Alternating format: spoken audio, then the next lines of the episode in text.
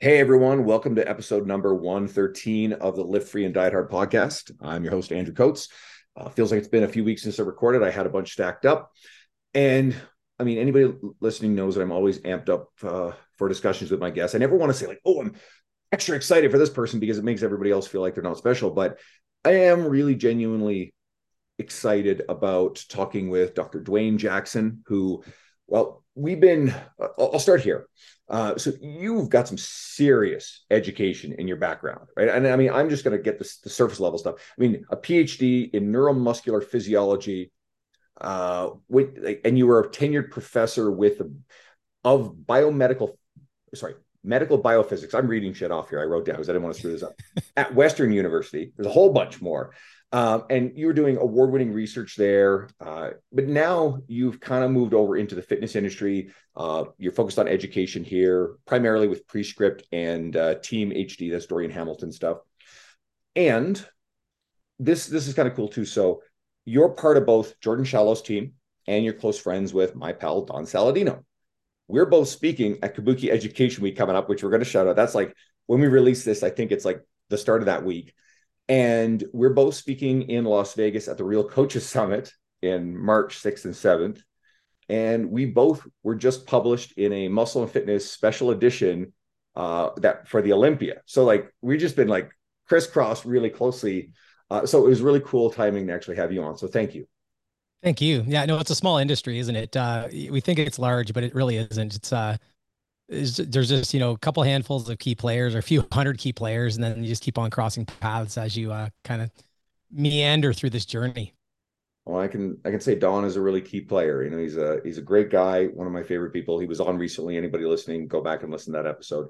And uh, you know again we were talking off air. It's like you know when don has someone that he highly recommends because he's raving about you to me when we were in vegas together and i'm like okay cool. He's like yeah i got to get you to meet my guy dwayne right? So that that was well, the feelings mutual because Andrew he didn't stop raving about you either uh, the whole time every time I talked to him. So he, he he's a he's a great connector of great people. So I'm I'm I really appreciate uh, the connection. Absolutely. Cool. Well, we're now connecting all of my listeners with you so they can dive into more of your stuff. So let's let's plumb the depths of that. Obviously, your a lot of your education is around nutrition. So I kind of open it up and I'll let you go where you want with this, but we know that you know nutrition in the fitness industry, this is a tribal ideological battleground a lot of the time. And we know that people get kind of carried away with, you know, the, the exciting and promising research. So, you know, what's sort of exciting for you? What actually has promise? And it seems to be sort of a solid research back on the cutting edge of stuff. And then maybe on the flip side of it, are there things that we're hearing about that, you know, that kind of the coaches grab onto because maybe the talking heads are going on about it and it's really more hype and marketing than it is substance yeah so um in, in terms of uh in terms of uh what's exciting um I think people are starting to at least start to understand that nutrition um, involves a lot more than the macronutrients, and that's something that I've I've been pushing for decades. Um, so, uh, right, right. Currently, though, the problem is a lot of the, in contrast to this, uh, a lot of the influencers, if you will, uh, gravitate toward these, you know, fad diets, for lack of a better term, which tend to focus on individual macronutrients and actually completely, uh, you know, have disregard for micronutrition. So, eh, you know, and, and and we can we can name a couple of these. You know, we got we have our you know carnivore diets that uh, you know work very well for people with gut health issues because they can't uh, ferment those fibers that are really good for our guts and brain, right? So I like I like to explain that carnivore dieting is really hypoallergenic. So anybody who has almost like any sort of goofy intolerance, they feel better, and therefore they think, okay, they falsely equate this. Well, this is obviously better for me and for everyone. There's clearly no consequences whatsoever of doing this long term. Yeah, it's funny too, Andrew, because what's neat about that that concept of um because I removed everything from my diet except for you know the, these these meats and whatnot, uh, I feel better. That should be the first indicator that you need to repair your gut health. And where the problem comes in with these uh, uh, relatively high protein, high fat diets that don't have um, any sort of I call them buffering agents, like you know, high quality polyunsaturated fats, uh, high quality fibers when we take those out, those are the things we tend to become sensitive to. So, for example, the FODMAPs. So everybody's on these, you know, low low fermentable carbohydrate diets because they make their tummies feel better. But that doesn't mean that the FODMAP foods are bad. In fact, FODMAP foods are the ones that feed our microbiota and make them diverse and very, very uh, uh robust. So, so when we when we uh, engage in these really uh, uh, um, extreme elimination diets, of course, you're going to feel better. Like you said, we got rid of the, the, the foods that cause people most sensitivities. But really, that should be the indicator that no, these foods actually aren't poison. We have lots of data that show that you know fibers and fruits and vegetables aren't poisonous. Um, but, but in fact, I can't digest them, and that's kind of where you know I've been really standing on my platform. And a lot of my work that I do now for athletes is literally you know unscrewing their gut health from high protein low micronutrient diets. And you know so what do you think about the the push you know maybe 10 15 years ago towards the if it fits your macros mentality which i've always thought you know it's a bit of a straw man where people demonize it because it of course creates this false dichotomy between quote clean eating and if it fits your macros because I really don't think anybody is trying to put as many pepperoni sticks and Pop Tarts together as possible to make up the optimal macronutrient intake and just say fuck the the quality of the food. But do you think that there's something within that flexible dieting, if it fits your macros sort of ethos, that what's valuable and then there are any are there any flaws in it? Yeah, so um it's funny because really at the end of the day when we think from a physics perspective uh, what fits your macros should work out quite well, and and and they do. But where the problem comes in a lot of times is the coaching of those people who you're teaching how to, you know, have these flexible macro uh, focused diets on what foods to choose, because humans tend to be generally, uh, you know, a little lazy, and uh, you know, we our default is lazy. Um, so preparing uh, foods becomes a difficulty for a lot of people just because they decide not to. Then they start doing the old grab, you know, yourself. Uh, and let's just use McDonald's for an example. Grab yourself an egg McMuffin for breakfast. Now, if you look at that from a macro perspective, it's probably not too bad. But where the problem comes in in a lot of these, um, I guess, uh, high, uh, very, very uh, easy foods to acquire, if you will. Um, the problem with them is they're very, very macro dense, but they're very, very low in micronutrition. And we know this quite well. And that's why we see in obesity these people that have an overabundance of caloric intake but they have a very very low micronutrient intake. And this this uh, exacerbates any issues with metabolic problems and this kind of stuff. That actually makes a lot of sense. Um, let's there's a lot of stuff here that we can play with. Let's go back into the gut health stuff. So i mean gut health um, one, one of my favorite resources on gut health is uh, Dr. Gabrielle Fundaro. She's been on the podcast before. And, and Gabby's pretty clear on saying like a lot of the stuff that gets claimed out there is probably a little more speculative and we really don't necessarily know a lot. And I know that the the science is advancing. So what are the things that we're hearing, you know, obviously through social media that tends to be a little overblown that we're not comfortable saying for sure yet this is a thing what's emerging what do you feel more confident about and honestly how can people approach both learning more about gut health, but also improving their gut health and the gut health of their clients? Yeah. So, um, so generally the kind of uh, the misconception is that you know uh, depression and all these issues are caused by poor gut health. We do know um, when we look at biopsychosocial models of of um, health in general and nutrition that there are a number of different elements that kind of feed into the issues that we have with gut health. A lot of it has to do with how you picked your parents and how you were born and whether you were breastfed or not. A lot of it also has to do with did you grow up, you know, um, especially in the US, this is an issue, but did you grow up in kind of the inner city or did you grow up in the country? Um, also, it depends on where you live in the world. So um, uh, the the actual idea of gut health being the be all end all for solving you know depressive problems and these kind of things not necessarily because we do know people that grow up in low income houses, uh, you know, who, who uh, were born maybe of cesarean uh, of birth and weren't breastfed are going to be set up poorly for uh, gut health down the road. We do know that, but we actually don't know um, whether or not that outcome means this person's going to have these, you know, depressive issues or any of this stuff because, because like I said, it's a biopsychosocial thing that food is a very, very personalized um, thing. Nutrition is personalized. And this is an anecdote, but I mean, I can think about me personally. I grew up in rural Newfoundland. You know, we were out playing in dirt constantly. Grew up with dogs at a young age. I didn't grow up on a farm per se, but you know, there was other animals around. Um, my grandfather was a, a fisherman and a, and a, trapper, so we we got wild caught game and fish and birds. Uh, my mom and dad just by virtue, it's not like they'd studied, you know, the nutritional science of the modern day but it was a lot of home cooked meals. You know, I think we ended up with a little bit of bologna back in the day. I don't touch the stuff now, Newfie steak. Uh, we'll see if Sh- what Shallow thinks about that. He was pretty young when he moved away, but he'd he'd know.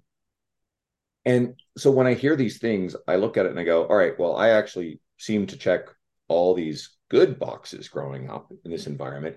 And I rarely, if anything, have any sort of like gut health issues or intolerances to anything. I can eat virtually anything I want. Right. Bananas, for some reason, reason give me a bit of heartburn. So I tend to avoid those. That's literally the only thing that I don't mess with.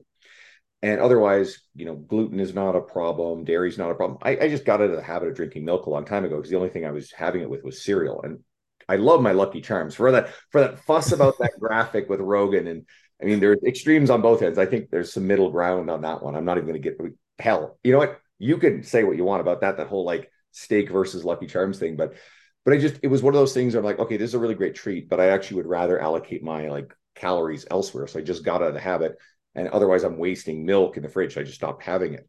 Um, you know what? Tell you what, let's do that whole thing. Let's let's do the whole that graphic that Rogan shared about this. I don't even know what it was. I think it was an American governmental thing. There was some misinformation about it. What it actually was. The graphic was the the, the the study was actually, I, I, guess, some sort of criticism of this thing, and it's not meant to compare food groups.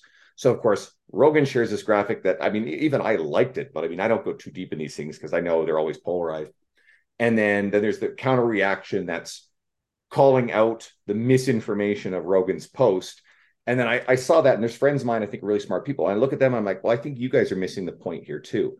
And to me, it seemed like there's a middle ground. And I think there's an obvious flaw with sort of trend with what we're hearing now, this push away from um, hell meat. I mean, again, people like to, to freak out about Bill Gates and, you know, the price of eggs. And there's this egg farm that just burned down and it feeds into the conspiracy theorist side of stuff. But all this push for all these like plant based meats and what have you, I don't know, like have fun with that, like the graphic and anything along those lines. Yeah. Uh, so, so, okay. So first off, um, I'm going to preempt this one with uh, and keep me on track here because I have, I have a habit of like driving all over the place with my thoughts. Sure. But but um, we first of all, uh, as North Americans, we kind of we kind of rule a lot of the social media space, and so one of the big issues um, I see with meat. So I'm going to give a kind of couple counters. Mm. Us pushing meat, grass fed meat, you should be eating this, eating organic, these kind of things. Those are great things for people that live in very, very rich nations. Um, so when we're speaking to the world, which we are, and we're influencing the world, we need to actually also consider the fact that we're talking to people that live in Jamaica, for example, or people that live in maybe even Cuba. And um, when we start to use these extremes to look at them, really, um, a lot of times, if you can get your hands on meat, you're doing really, really well. So, so first off, like meat is uh, the way we get to choose in, in North America. Like, oh, well, I'm a vegan. Oh, yeah, well, you want to know what? I'm a carnivore. Uh, that is a very, very first world issue. Starve anybody, and they'll eat whatever's on their frigging plate. Okay, so so so right off the right off the bat, when we start to talk about this stuff, this is kind of rich people stuff when we're deciding, you know, on on on who gets to eat what and what's most important. Um, in terms of uh uh vegan versus carnivore. So I'm going to go full extremes on each side. Um, really, at the end of the day, uh, in terms of the impact on you know uh, global warming and all this kind of stuff, it's really really moot because being able to truck all those vegetables around uh, in the wintertime up here to Canada gets really really expensive. And I'm sure the people there's counter arguments to all this, but um, really at the end of the day, when you're talking about eating when you're young in Newfoundland, or when I was eating, you know, in the 70s in Ontario, um, we ate seasonal vegetables, right? So we moved, we moved with the times because those were the foods that were available to us. And what's interesting is when you do that, it's actually, you know, if you want to go on the kind of nomadic train where you're like, yeah, well, back when we were cavemen, that's how you did it. And, you know, that's how we evolved. But on the other side of the coin, uh, when we talk about health and longevity, we do uh, in my camp we do require veg- vegetable matter in our diet because it's just part of mixing up those that variety so that you can you know feed everything in your guts and re- and get all the micronutrition you require to keep your cells all happy and everything like that. So really at the end of the day when it comes to like arguments against and for different diets different foods they're tools man. We're lucky that we actually have access to the, the ingredients for those tools. So do i use ketogenic diets in my clients absolutely there's a number of different types of clients that i use 70% fat diets true uh, clinical ketogenic diets um, do I do I use Mediterranean diets, true Mediterranean diets, low protein, high in the nuts and the fibers? Absolutely. There's certain cohorts of people that are very, it's very, very important for. Um, uh, kidney transplant, people like myself, I have a kidney transplant.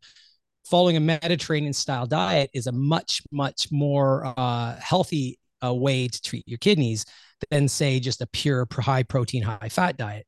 And just strictly because of all the metabolites that your kidneys have to deal with. So, really, at the end of the day, um, I don't take a camp. Um, I don't use any camp, to be honest. I try to push people eventually toward a diet that's mixed.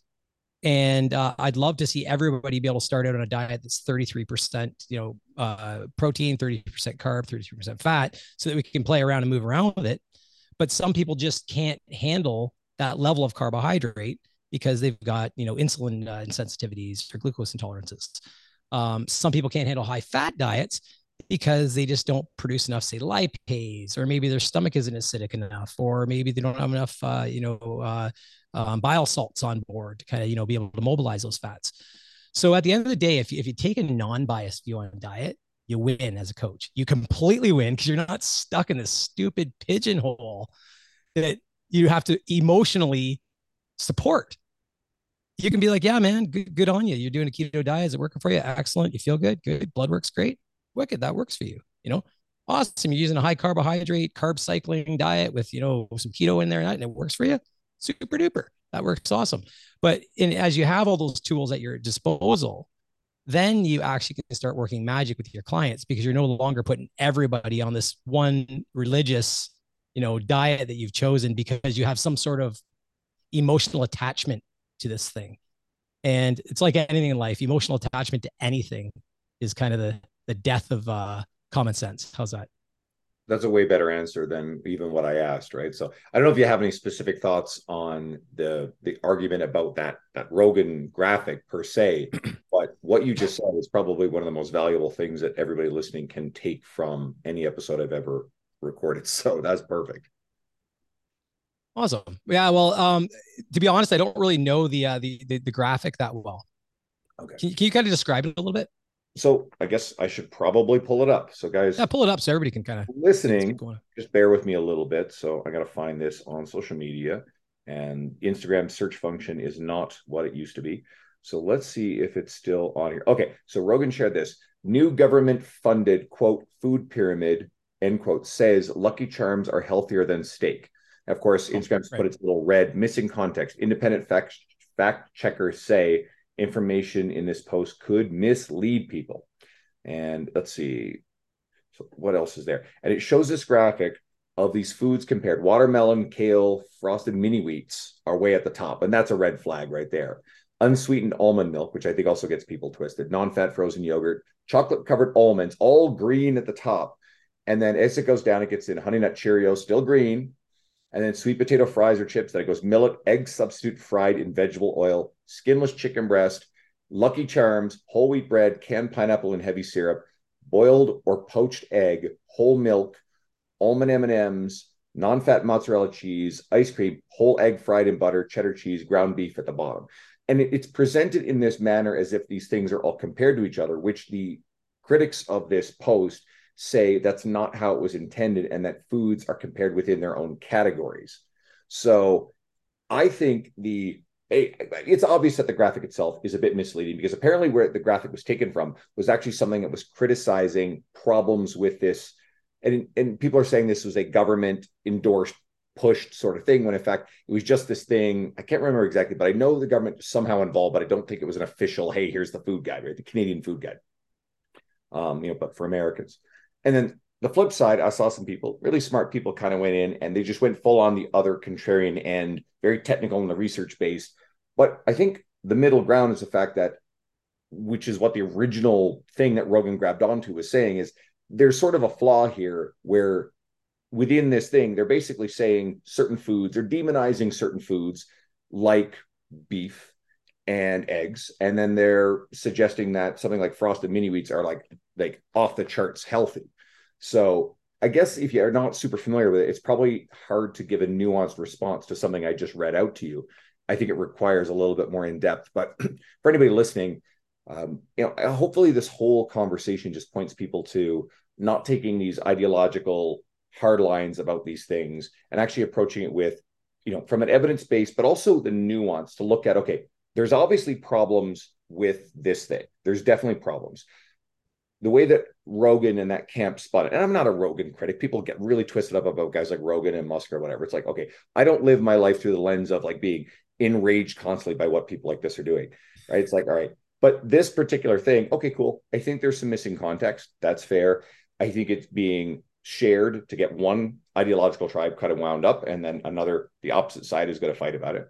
That's and exactly what happened, Andrew. In fact, I remember the post, and it's yeah. funny because I don't, I don't take it's clickbait, right? Yeah. I don't, I don't take sensationalism. Uh, I don't even actually engage in it because it gets me, it, get, it raises my ego and gets me frustrated. Hmm. And so it's funny because I remember seeing that and thinking this has probably been taken right out of context. Um, but see the issue the issue is with a lot of these food pyramids and everything else that gets designed is it's designed around what's available to ever the masses right and so when when they start producing these things as a government agency they are purely produced based on what we have available to us in the in, in the country that we live in and how that can be distributed kind of on a uh, distributed properly. How's that? That's how they look at it. The point is though the actual overriding point of this this uh, whole thing, without me having deep context into this this post, is that there's a lot of people distilling what they want out of scientific research that gets used to their advantage. And it's funny because a lot of the most sensational people uh, that are, you know, on on the other side of things, like Rogan and them, uh, tend to uh, pick on people who cherry pick, if you will, studies, but then they utilize them and then and then manipulate them. And so so for for me for me really um you know there's a lot of people that are claiming to be experts in areas that actually have just kind of dabbled in that area and they just have a lot of influence and i have a i have a big big issue with that being an academic myself you know lifelong academic. So so and that that's where that's where i kind of draw the line when when rogan starts making his claims. And you, obviously there's a lot of people out there who don't have these academic backgrounds but you know what you also alluded to and i'll give an example. I don't want to be too critical. I've talked about this a while back with dr mike israetel who had a really good nuanced explanation for this but you get people like dr rhonda patrick who you know doctor credentialed but seems to wander so far afield widely outside of her area of expertise and a lot of the time is certainly bought into mainstream influence and appeal. Definitely going on with huberman too. Huberman's definitely doing it. And they can they're usually stronger in their area of direct expertise and then sometimes when they step widely outside of it people just need to be alert to the fact that they have no greater expertise in that area even though they're a doctor of something than you know almost anyone else i suppose in a way of saying it. It depends on just how much they've studied it but it just does not mean automatically that they are of doctorate level expertise in all of these areas. Everything. Nobody has yeah. that kind of um, that breadth of knowledge. So I, I, tend to be a natural skeptic with this stuff, and I like the nuanced answer, and I actually really like it. I hope the takeaway here for everybody is we just kind of have to look at this as this, not everybody has these ideal circumstances where they have all these choices. In a lot of cases, there are people, the environments that they're in, they simply don't have that much choice, and they're just doing the best they can. Which I think fitness professionals kind of get lost on this a lot where they'll fight these these ideological battles they'll fight these little tribal training and nutrition ideologies within our our world. And at the end of the day you've got this person just sitting there going i just want to feel better. I just want help. I just don't want to feel tired anymore. I don't want to feel sick anymore. I'm confused. There's too much info out there. Can somebody please just fucking help me? I'm desperate right? That's the person that matters. And that's actually what I hope coaches will start to remember when we start seeing these things. I, I try to stay out of internet arguments or I just won't even go near this stuff. I just because I didn't even know too much. I just kept getting bits and bits of it. And I see the counter posts and I'm like, I understand the evidence in these counter posts, but I also think these are also ideal like they're run through an ideological filter as well the opposite side of it 100% let's go over to something else i think will be really valuable you've done a lot of leading work on chronic stress its impact on immunity i'm reading off shit again uh, inflammation mental health in diseases like cancer obesity and type 2 diabetes. And these are populations we're dealing with more and more. Um, and we see a lot of people talk about the stuff online. Is there anything really important that you want coaches to know about that would be helpful in dealing with clients who struggle with this these issues? Yes um so there's uh there's a couple things. So first of all um as a coach remember to know what your uh your your boundaries are okay so stay in your lane if you have someone that comes to you that has a disease that you don't know how to deal with then by all means refer them to someone that does know how to deal with them and truly knows how to deal with them. That's the first thing because I end up for some reason I end up, I end up getting all those people that that have uh, tried everything else and now they're super duper you know they're in dire straits when they get to me. Um, and I see it and I look I look at the diets they're on, I look at everything else they're on. It's obvious that you know some of these people didn't actually have a clue what this person was going through uh, in, in a physiological sense. So that's kind of the first thing. The second thing is, and actually this is what I'm speaking with at the Real Coaches Summit uh, about I actually don't know the, the topics yet, but this is the area I'm going to talk about. Is let data drive your decision making when you're dealing with special populations. And what I mean by that is um, both uh, their own anecdotes that can be data from them, but also blood work, you know, any sort of biometrics you have, blood pressure, all these things become really, really important and more, more important as we get into more clinical and subclinical populations.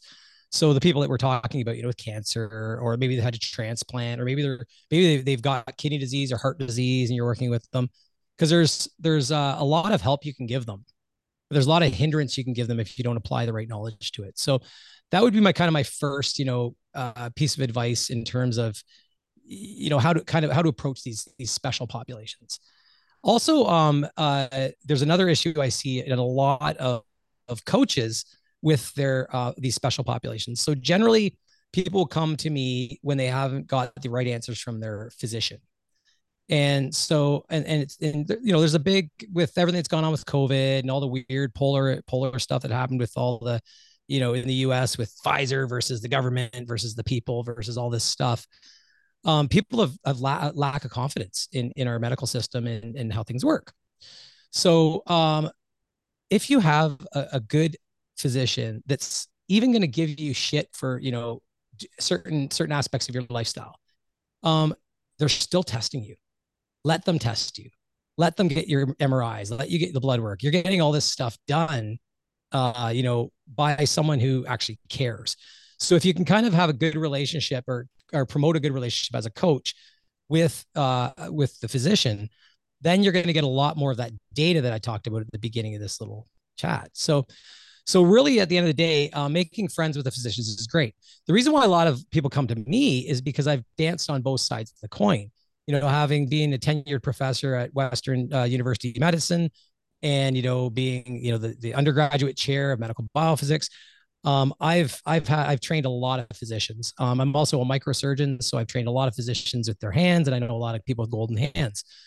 Um, when I left academia, uh, a year ago to, to pursue things outside of the medical spectrum, um, that really, really gave me a leg up because then people are like, oh, this is wicked. This guy's actually lived the life of, you know, a pro athlete and had all the damages that, you know, those athletics do to him.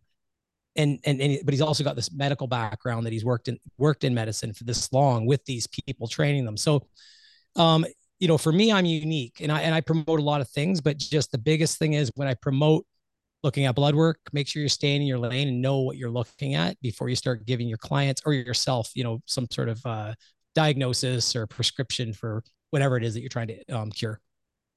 I remember years ago earlier in my career and I, I like precision nutrition. I still think they're one of the best resources in in the whole game.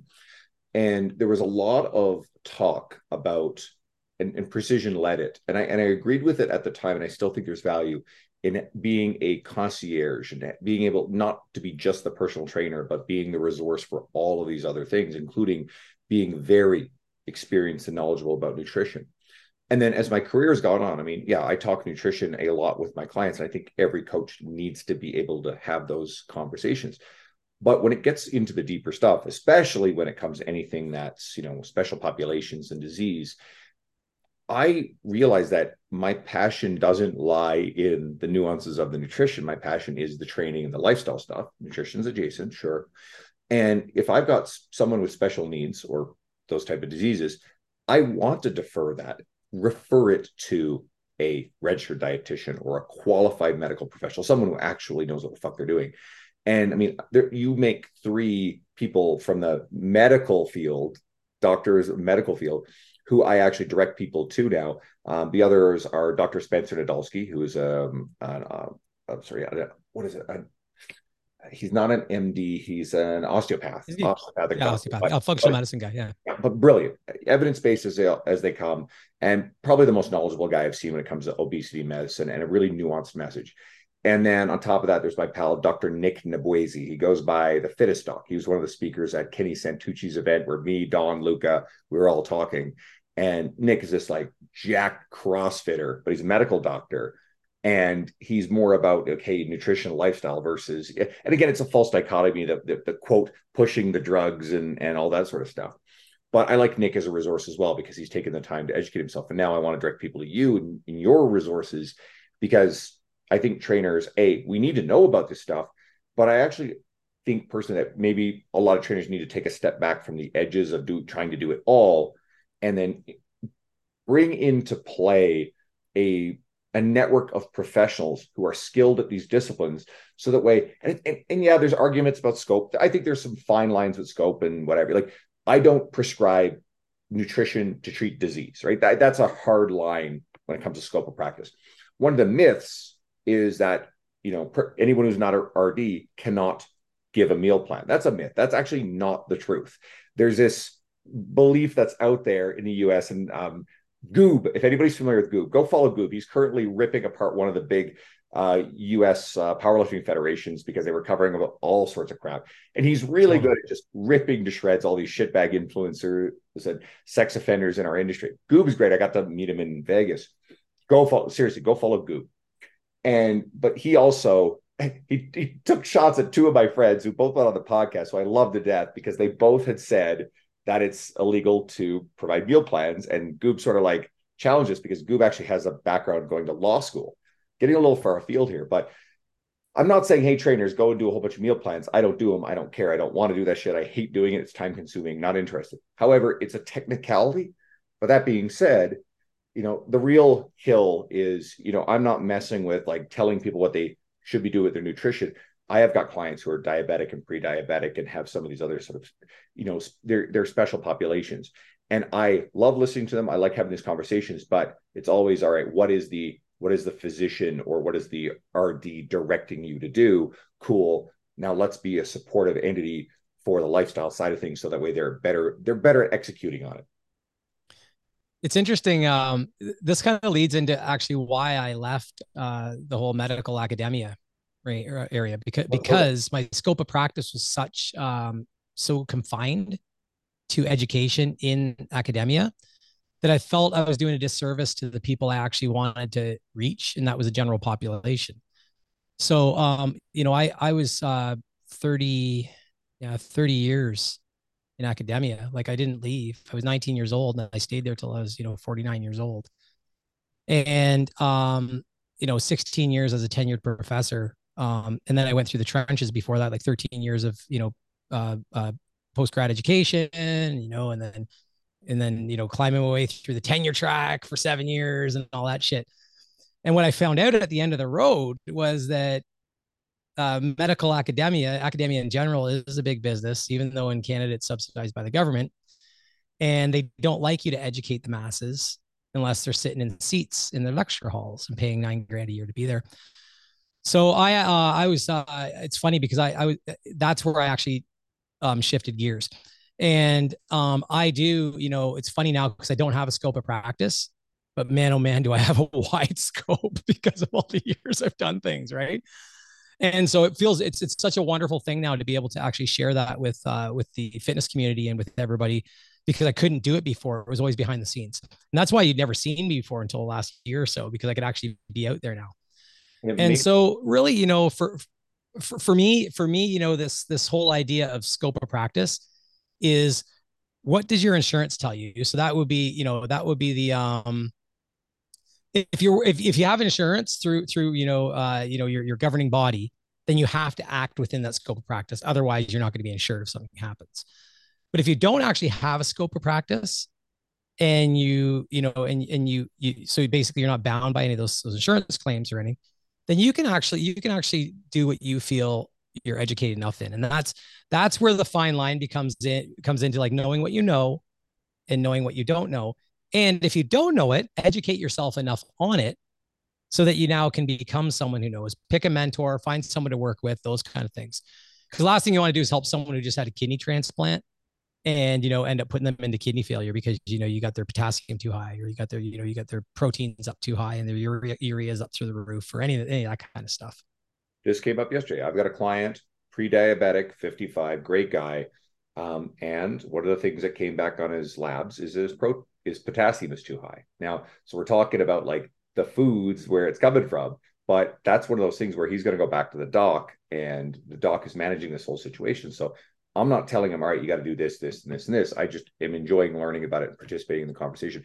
I got to shout out one more doc who's also great in nutrition because I, I should not have forgot about Dr. Gabrielle Lyon, who's amazing as well. So, Absolutely. Yep. Friend of mine too. Of, yeah, exactly. She's part of your guys' network at Dawn. And so I I've actually been putting together uh, my event for October in Edmonton. I haven't made any official announcement about the lineup yet, but I will tease you guys with this. This lineup is absolutely savage. And Dr. Gabrielle Lyon and Don Saladino are two of my speakers. Okay, so secured that. You know, Don basically secured Gabby. I've met her in at Kenny Santucci's Strong New York. She's so amazing. And so they're two of the people I got in this thing. So if anybody listening wants more info on this thing, like this lineup is crazy. It's mostly Canadian speakers. I'm speaking as well. So there's one more. Shoot me a message on my social media. I will add you to the email, special email list for updates that I'll be sending out stuff as I confirm more. Right now, we're focused on the speaking things that are coming up. So honestly, you should probably let people know why they should join, watch us either at Kabuki Education Week or join us in person at the Real Coaches Summit, Vegas, March 6th and 7th. Yeah, you uh, definitely. So I'm not going to Kabuki. I thought you were speaking to Kabuki. My apologies. I'm not. I'm not speaking at Kabuki. I'm, I've got other stuff I have to do that during that. Yeah, yeah. But I'll be at Real Coaches Summit for sure. Um, yeah, yeah be, definitely go to Kabuki though, and go to the Real Coaches Summit, um, because they're both excellent opportunities to um to kind of pick a mentor and get to know some people that you know that you might want to uh work with, and it's a great opportunity for us as speakers to be able to speak with people to build our network. Because here's one for you. And, and I know this because I'm probably the oldest of the group. Um, you don't get any younger. Okay. And this is this is a funny thing within academia too, by the way. The old like, you know, the old oh fucking undergrads. Well, here's the thing. If you can't get into the mind of the undergrads, you're going to be irrelevant within four or five years, right? Within that that that term that they're there. So really at the end of the day, for us as coaches and us as you know as we're advancing in age it's really really important also for us to respect the younger guys up and coming and taking them on um, as mentees because you'll also be elevating you know our profiles as we get older and go along. Think think like charles poliquin right? Um you know and this is and charles poliquin actually cracked the code back in the day when uh like so so he, he was you know a little, a little about five or six years older than me. Um but we he he cracked the code back in the day when we were told like old people suck. We were we were told like you know all the music we listened to were like don't talk to old people they're gonna destroy your life, and and so really cool is that you know he managed to crack the code with the younger folks. Like when I went to Ottawa U, uh, and studied in, in kinesiology in the same department he did strictly because he was there, and that was a thing, right? So so really it works both ways for mentors and mentees. So definitely go to these events hobnob with people you know go to go to the social events talk to all the different different folks within your cohort as well as within the speakers because you never know what you're going to uh, what's going to unfold for you after that I'm excited about this one because it's in between two other things. I'm speaking at Raise the Bar the weekend before, and then I'm hanging out with Luca and Don and Kelsey Heenan at Luca's in Seattle for a, a, a private event that they're doing. Well, I mean, anybody can register for it, but there's a limit on it. And but Aram wanted me to come down to this. I said, okay, cool. It'll be a great time because I get I get to meet Jade Teta in person, who's been on my podcast before. I get to meet Sam Miller in person. I get to see um, Stan Efferding's there. I'll get to see him again. Allie Gilbert's a good friend. I'll get to hang out with her again. There's a whole bunch more people I'll get to meet for the first time. And I can only be there for the Monday, the first day, because I got to come back because then I got to turn around trip again. And my cat Ozzy, well, he doesn't like it when I travel, so well, a lot of stuff there. But either way, I'm really excited for for this event. I'll get to meet and hang out with you. And uh, if anybody is interested, just shoot me a message. So we obviously need to let people know where they can find you on your media. Absolutely. So um, you can find me on Instagram at drdn jackson, and that's actually my handle for Twitter and Facebook and everything else. And uh, if you want to check out my website, it's uh, www.drdwaynejackson.com. And I'm guessing there's, you know, those things have links to your stuff with Prescript. They have stuff with um, uh, Team HD and anything else that you're doing, right? Absolutely, and uh, and if anybody's interested in gut health, uh, Prescript, I'm releasing a um, gut health course. It's going to be evergreen, so it'll be a little cheaper than my current nutrition course, um, but it'll be up. You can take it whenever you want. Uh, we recorded it last summer, um, so it was, it was it was quite quite a long thing, man. It was like 15 or 20 hours in the studio, uh, recording time in the studio. So it was probably yeah weeks and weeks and weeks of uh, cuts and whatever. So pre-script stuff is great. Jordan and the team are amazing. So I mean, that alone is a big, you know, big gold star for you and anything that's coming out of there. So guys, check check their workout. And everybody listening, thank you again. Uh, we dropped a few names like Don Saladino. Go back and listen to his recent episode, especially if you're someone who is finding my podcast for the first time through Dwayne. Just scroll through. I've got a lot of really big hitters from the industry. I'm really proud of the lineup. So you might find a reason to stick around. And I'm channeling a little bit Alex Hormozi here. I've been really binging Alex's stuff. And it's like, you know, I don't do ads. Uh, you know, this is all just about this is something I enjoy because I get to hang out and talk with people like you and, and other friends of mine from the industry, but I get to share it with everyone else. So please share it with someone in your world. Okay. Share it with a, a coach that you feel like would get a lot of value out of my podcast. Um, share it on your social media. You can always tag me, shoot me a message if you have questions, leave a review, all that stuff. Find some little way to do something for free that supports this podcast. And that means the world to me. Uh, Dwayne, it's been great to have you on. I really appreciate having you. And uh, we're going to chat a little off air. Everybody, I will be recording with Luca Hocevar shortly, and you'll get that episode next week. Thanks, guys. Thanks, guys.